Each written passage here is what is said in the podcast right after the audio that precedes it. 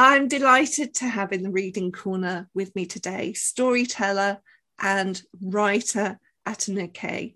Her stories for me are some of the most joyful stories of all. And as we know, she writes a lot about uh, children in Africa and in Nigeria. But Atinúkẹ́ wasn't always a story writer. I believe she started out as a storyteller and so that's where I'd like our podcast to start today. Tell us a little bit about that.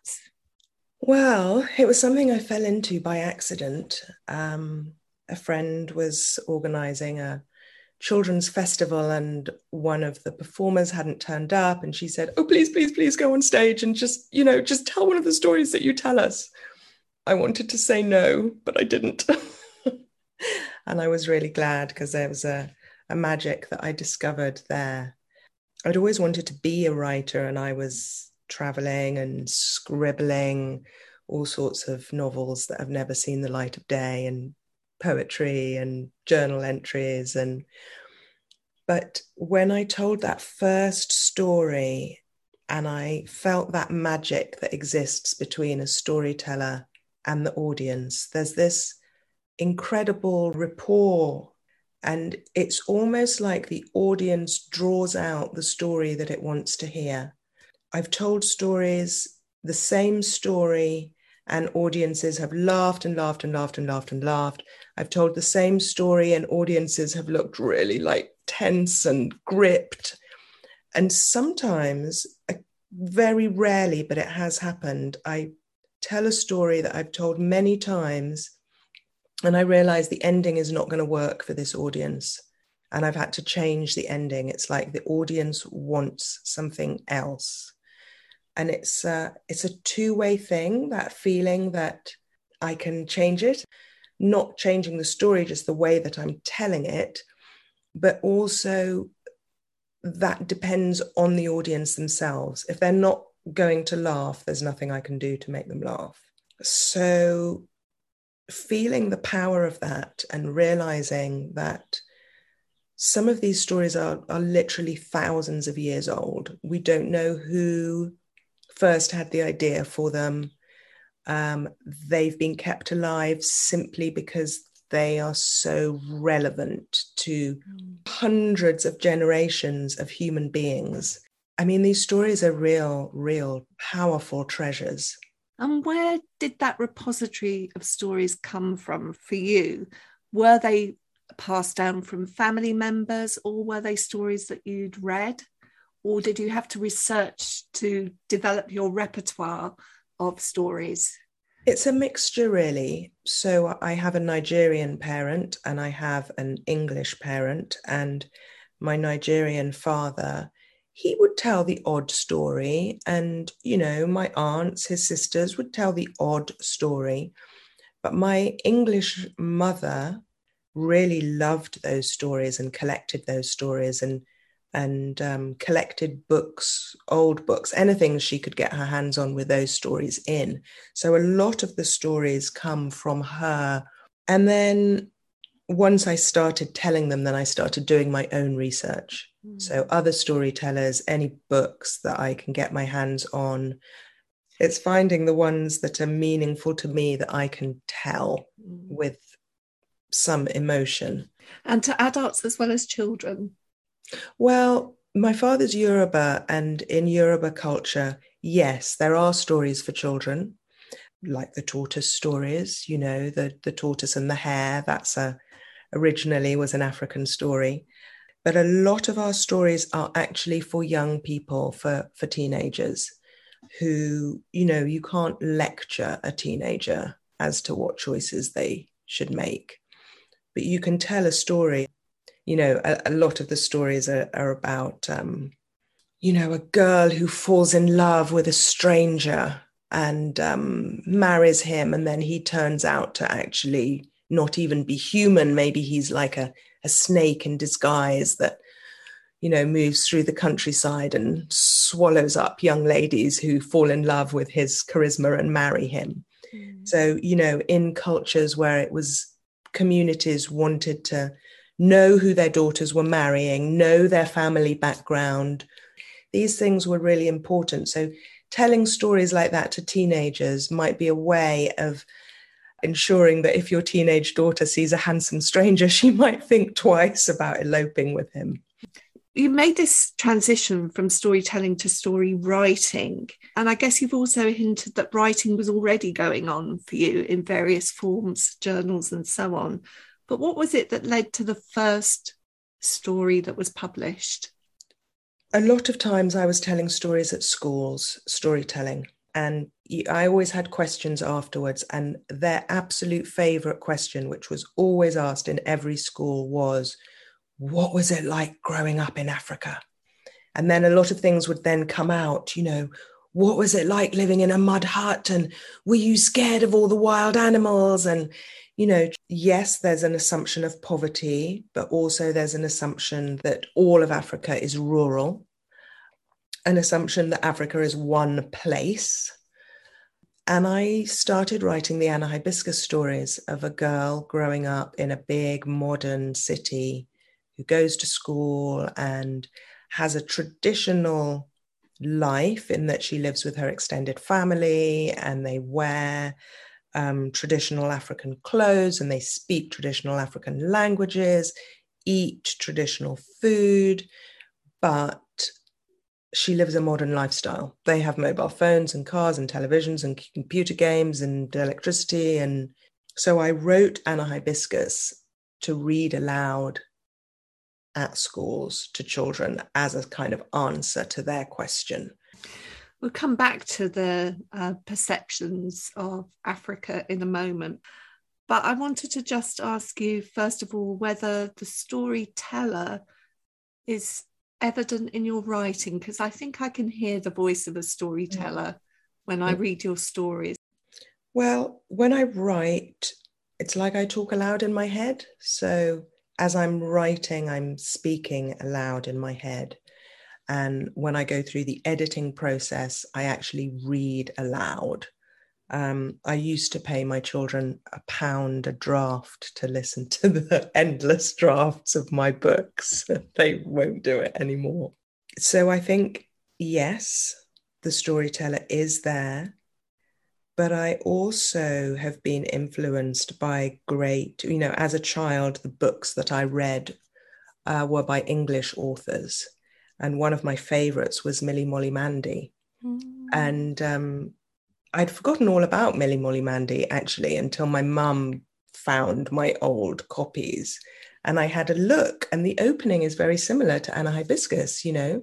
Milly Molly Mandy lives with her mother and her father, and and I thought, oh, that rhythm, I've carried that rhythm with me since I was a very small child, Milly Molly Mandy, rather than from the African storytelling tradition.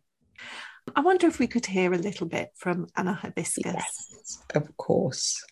So, this is from Welcome Home, Anna Hibiscus. And in the previous book, Anna Hibiscus has gone on an aeroplane to Canada to visit her Canadian grandmother, and she's discovered all sorts of things. One of which is that it is actually true that in some places dogs are actually allowed into houses, which was something that at my primary school we we just couldn't believe that sounded too wild an accusation to be true. But in this book, Anna Hibiscus comes home and she's had culture shock going to Canada, but now coming home is difficult.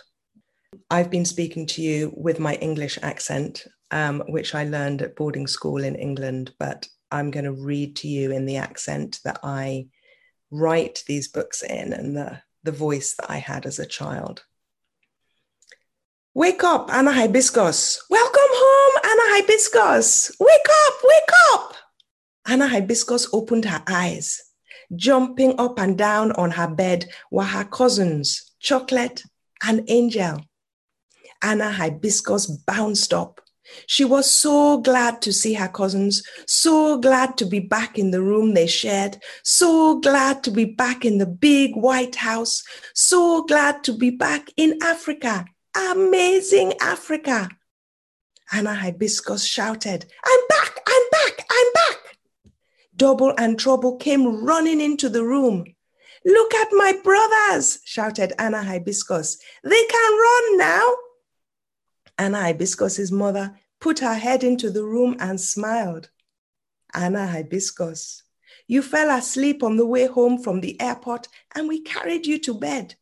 Come downstairs now. Everybody is waiting to greet you and welcome you home. So Anna Hibiscus ran down the stairs to where her aunties and their husbands, her uncles and their wives, and her many, many cousins were all waiting. Welcome, Anna. Welcome home, Anna Hibiscus. They all shouted at once. Then Anna Hibiscus saw grandfather. He was not shouting.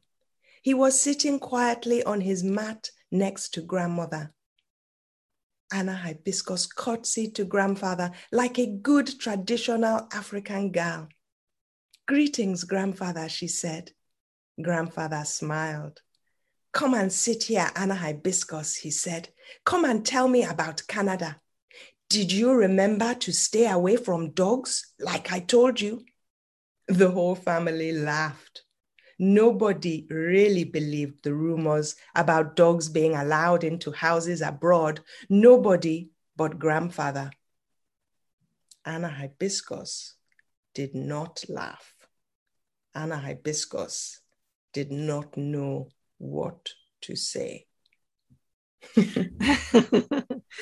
Let's talk a little bit about Africa because the beginning of your book, and I know that you've got some uh, views that you'd like to express about this, but Anna Hibiscus lives in wonderful Africa. What's the what's the adjective that you use? Amazing Africa. Amazing Africa. I remember amazing Africa, and you use the generic term of the continent there rather than placing it in Nigeria. But there's an intentionality behind that. And I think it'd be interesting to hear something about your views and also why some people might find that difficult. I mean, Africa is such a huge continent and such a diverse continent. Even within Nigeria, which is the country where I was born, there are more than 500 languages are spoken. You know, when I say Anna Hibiscus eats traditional African food, in a way that's kind of meaningless because what is traditional European food? And Africa is even more diverse than Europe, much more so. You know, there are places on the continent where spicy food is preferred, and places on the continent where food isn't so spicy, and the clothes as well you know i say they wear traditional african clothes well which which tradition out of the thousands of traditions which tradition do i mean um, I mean one of them. And I don't specify. And um, I have had criticism for not specifying because there is this stereotype that Africa is one place.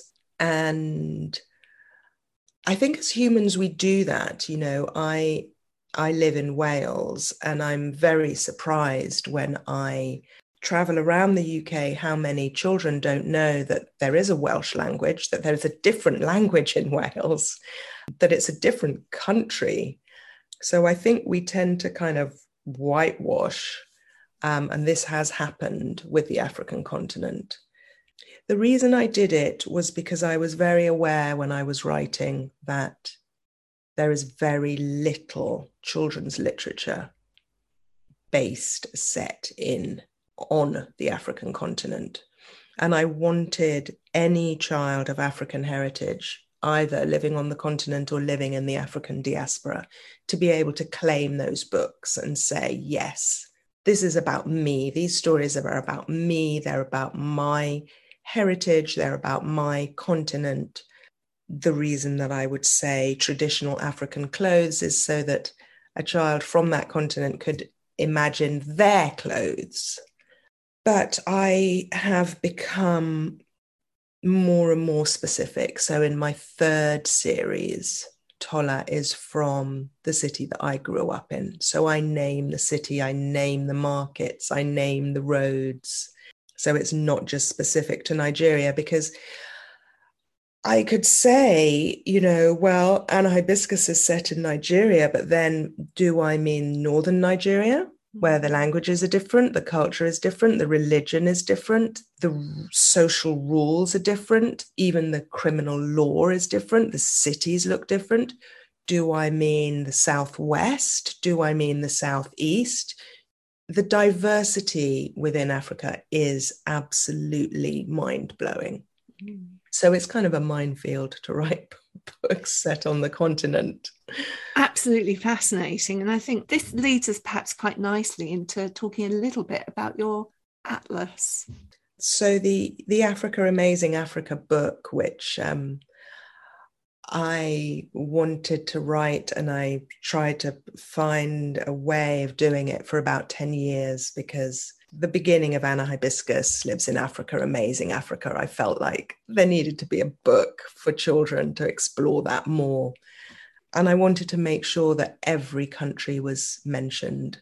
So every single African country is in the book and has a page to itself obviously, you know, I've talked about how Nigeria has over 500 languages and the, the cultures and the traditions that go and the history that go with those languages. So basically, all you get per country is a tiny little taste, like a little drop in the ocean. But the book is divided up into North Africa. North Africa has a Roman history. So some of the Roman emperors were born in North Africa, and the second most important city in the Roman Empire was in the country we now call Libya, Leptis Magna. So there are there are Greek ruins there, there are Roman ruins there. The country we now call Morocco ruled southern Europe. Um, so France and Spain were part of a, and Portugal were part of a North African empire. So, Northern Africa is very different to the rest of Africa. It also was invaded and conquered by people from the Middle East. So, there's that. And then there's Eastern Africa, um, which has had trade with the Far East for thousands and thousands of years, long before Europe even knew that the Far East existed and the Middle East again. So, a big Arab influence in East Africa. West Africa had the history of slavery, West and Central Africa, and that whole devastating, devastating period of history. Southern Africa, I mean, you know, mm. Africa, like I keep saying, is so diverse. Mm. We hear so little via our news channels about what's happening in Africa unless it's a war or a famine. We don't really hear much else about what's going on in that part of the world. Mm. And I did, uh, maybe I'm wrong, but I thought I picked up that you were writing a history of Africa. Or is it a Black History of Britain that you're writing? Black History of Britain. When are we going to be getting that? um, it'll be next year. I think it'll be August next year. The writing is finished, but the illustration continues because it covers so many, many periods of history. Uh, I've started with the first humans to walk on what we now call Britain, because um, we were attached to mainland Europe at that time. I've started with those very first humans, and I go right up to 2020 in the Black Lives Matter marches. Um, and I discovered a lot. Those first Britons had black skin. So I wait to read the book. Yes. I think I should come back to your stories just for now. And I do want to t- touch on number one. I mean, he's a great favourite with the uh, children that uh, I've been working in in school. So, where did his stories come from? His stories were a lot more difficult to write. Um, they came from you know my father really he he sparked the beginning of those stories and my brother my uncles memories of them their love of cars and the, the car spotting that they did and memories of visiting the village. Everybody in nigeria knows what village their ancestors are from. And the, the envy i had of the lifestyle of the children there the freedom they had they could just run and go and yes, they had to work and do as they were told, but they had this freedom that I didn't have as a, a very Western child. I think, you know, in the West, we assume that um, if people don't have money or a lifestyle similar to a Western lifestyle, then they're kind of deprived. Mm. It's one of the things that I wanted to illustrate in the number one car spotter is that people, not just children, can have very little financially and thrive. And that the way we do things in the West isn't necessarily the best way. Mm. Children here don't necessarily have the best childhood. It's hard to say these things because I don't want to underestimate the stress of poverty, which is a terrible, terrible thing if you're worried about food and and medicine and yeah. It is getting, you know, perspective on what's important and uh, your stories do that so well. I think we have to come up to date and hear a little bit about Tola. And we've got a new Tola story, haven't we? Yes. Um, so you've already told us that Tola does live in Lagos in Nigeria. So it's, a, it's more specific. Loves learning. Very clever little girl. so uh, tell us a bit about her and maybe we could hear a reading. Yes, I mean, I've always wanted to write the Tola stories because I um, grew up in Nigeria very aware of how privileged I was as a child. So, although I really, you know, Anna Hibiscus, my first series, I wanted to illustrate to children that we have modern life and many people on the African continent have plenty of money. I didn't want to pretend that there wasn't the other side of things as well, that there isn't poverty. But similar to the number one car spotter, I didn't want to give this impression that children who are poor are just pathetic. So many of these children have to be so resilient and courageous and creative and strong. They're, they're really impressive, impressive, incredible people. And I wanted to show that in Too Small Tola. Mm. And there's mobility in the story, isn't there? Because grandma at the beginning needs to sell groundnuts. And in the story that we're reading now, she no longer needs to do that. Is that mobility a reality? Yes, it is. It is. I mean, it doesn't happen for everybody, obviously. Otherwise, every nobody would be selling groundnuts anymore. Mm. But it is possible. It is possible with kind of luck and hard work and talent, it is possible. Sadly, it's not not not for everybody. Yeah. Could you read us a little bit? Yes, of course. Too Small Tola lives in a room in a rundown block of flats in the mega city of Lagos. She lives with her grandmother, who is very bossy, her sister Moji, who is very clever, and her brother Dapo, who works very, very hard. Some say that more than 20 million people also live in the mega city of Lagos. There are billionaires with private helicopters to take them to Mecca every Friday. And there are people with no bank accounts. If they miss one day of work, they cannot buy food that day. Tola and her family are lucky. Tola's brother Dapo has a job as a mechanic and they can buy as much food as they need. Dapo earns so much that grandmommy does not need to walk selling groundnuts by the side of the road like she used to do. And Tola can go to school every day instead of having to help grandmommy sell groundnuts. Tola loves school. And when she comes home now, there is always food ready to eat. Eat grandmommy says to Tola, then you can concentrate on your schoolwork. Tola hugs grandmommy. It is so good to eat and so good to have time for homework. Tola loves maths. She loves how numbers fit together like a puzzle, a puzzle that you can put together and then take apart again.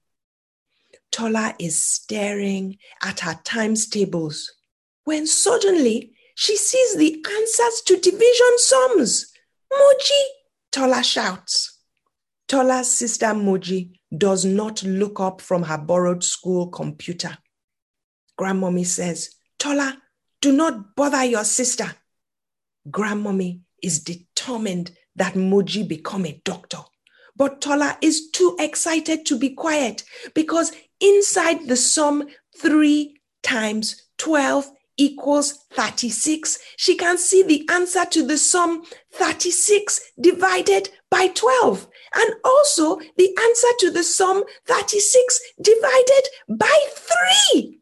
Tola is sure of it. She shrieks and claps her hands. Moji frowns. What is it? She asks, looking up at last. Multiplication and division are the same, Tola crows, but backwards. Moji smiles. Show me, she says. I absolutely love that delight at self discovery in the story. It's been such a delight talking to you today. And I started out in my introduction saying how joyful I find your writing. We haven't even touched on your lullabies and, uh, you know, you're writing about babies. And mm. that is the word that sticks in my mind is the joy of life, really. So thank you so much for talking to me today. Thank you. It's been a great pleasure. In the Reading Corner is presented by Nikki Gamble and produced by Alison Hughes. If you have enjoyed this podcast, please leave us a review. If you would like to find out about other events and courses, visit justimagine.co.uk. Join us again in the Reading Corner on your favourite podcast platform.